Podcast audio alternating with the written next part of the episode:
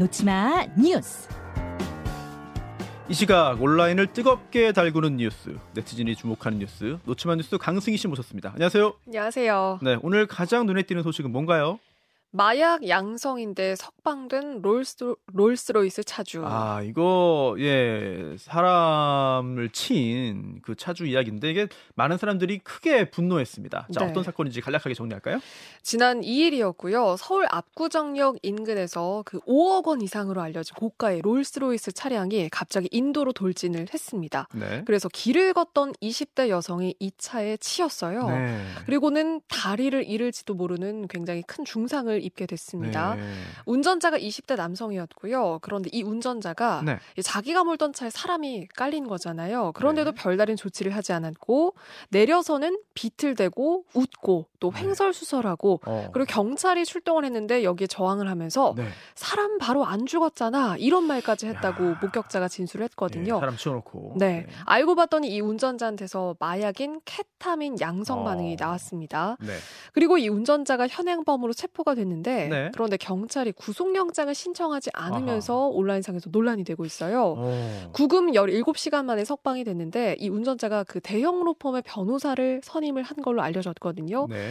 근데 경찰이 이 운전자 변호사가 신원 보증하고 책임지겠다 이렇게 이야기를 해서 석방을 했다고 이야기를 했습니다. 네. 그런데 여기에다가 그 이 사건을 한 유튜버가 다뤘거든요. 그런데 네. 이 유튜버를 협박한 걸로 알려지면서 더 논란이 되고 있어요.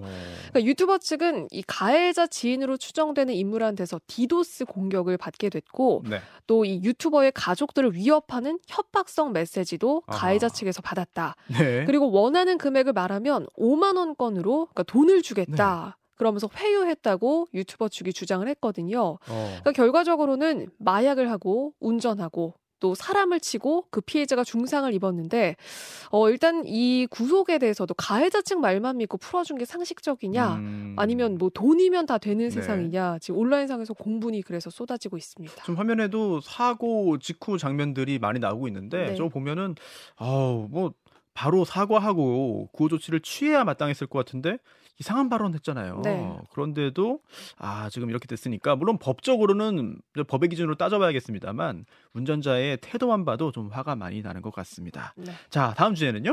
빙하가 녹고 집이 떠내려갔다. 자, 일단 녹을 빙하가 있다는 얘기는 일단 우리나라 얘기는 아니네요. 그렇습니다. 네.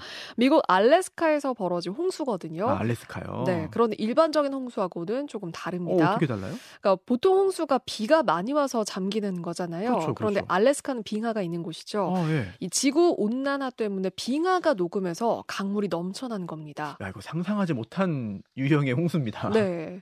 심지어 이 홍수 때문에 뚝이 무너지면서 그 위에 있던 집 한 채가 물살에 쓸려 내려가는 네. 모습이 관심을 모았거든요. 지금 예 영상 나오는데 네. 집이 그냥 무너져 내리네요. 네, 완전히 아찔하죠. 그러니까 저 밑에가 예. 완전히 지대가 무너져 내린 네네. 거고요.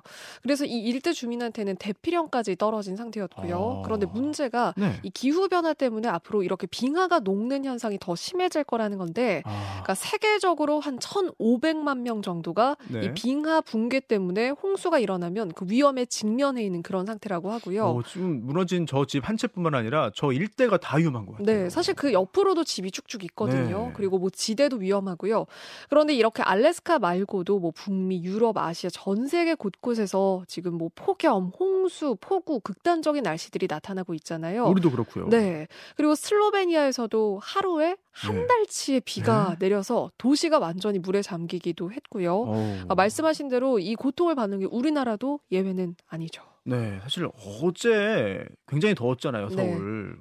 그런데 오늘 입추인데 더 덥고 또 태풍도 옵니다. 그러니까요. 네, 큰 피해가 없어야 되는데 걱정이 큽니다. 자, 마지막은 뭘까요?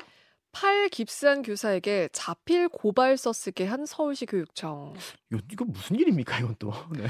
사실 팔에 깁스를 한 상태면 네. 글씨를 쓰기가 어려운 상태인데 그렇죠. 그런데도 이 고발서를 자필로 써라 이렇게 교육청이 요청을 한 겁니다. 최근에 서울 양천구 그 초등학교에서 6학년 제자한테 교사가 폭행을 당한 사건 있었죠. 네. 저희도 전해드렸고요. 그렇죠. 예, 맞습니다. 네, 얼굴, 몸에 폭행을 당해서 전치 3주를 진단을 받고 네. 오른쪽 팔에 깁스를 하게 된 그런 상태거든요. 네, 교사가요. 지금 화면을 달고 있어요. 네. 네. 그런데 서울시 교육청이 이 교사한테 고발 요청서를 자필로 써서 제출해라. 그렇게 해서 논란이 되고 있는데요. 네. 그런데 피해 교사 측은 이미 변호사 측에서 고발 요청서를 작성을 했다. 네네. 그런데도 이 서울시 교육청에서 꼭 자필로 육하원 측에 따라서 경위서를 다시 써서 내라. 이렇게 요구를 했다고 이야기를 했습니다. 네. 그리고 오른쪽 팔에 깁스를 하고 있는 상태이기 때문에 자필로 쓰는 건 어려운 상태다. 이렇게 얘기를 했는데도 네. 요구를 했다고 하고요.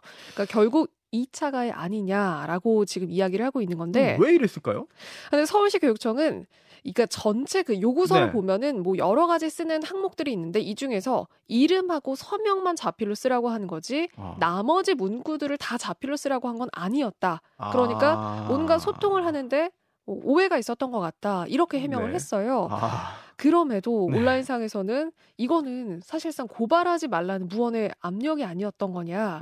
상식선에서 행동을 하길 바란다. 네. 이런 메시지가 지금 쏟아집니다. 학교 내에서 여러 가지 폭력 사태 나오면서 걱정이 큰데 제발 교육당국이 잘 현명하게 원만하게 대응해 주기를 바라겠습니다. 자, 놓치마 뉴스 강승희셨습니다. 고맙습니다. 고맙습니다.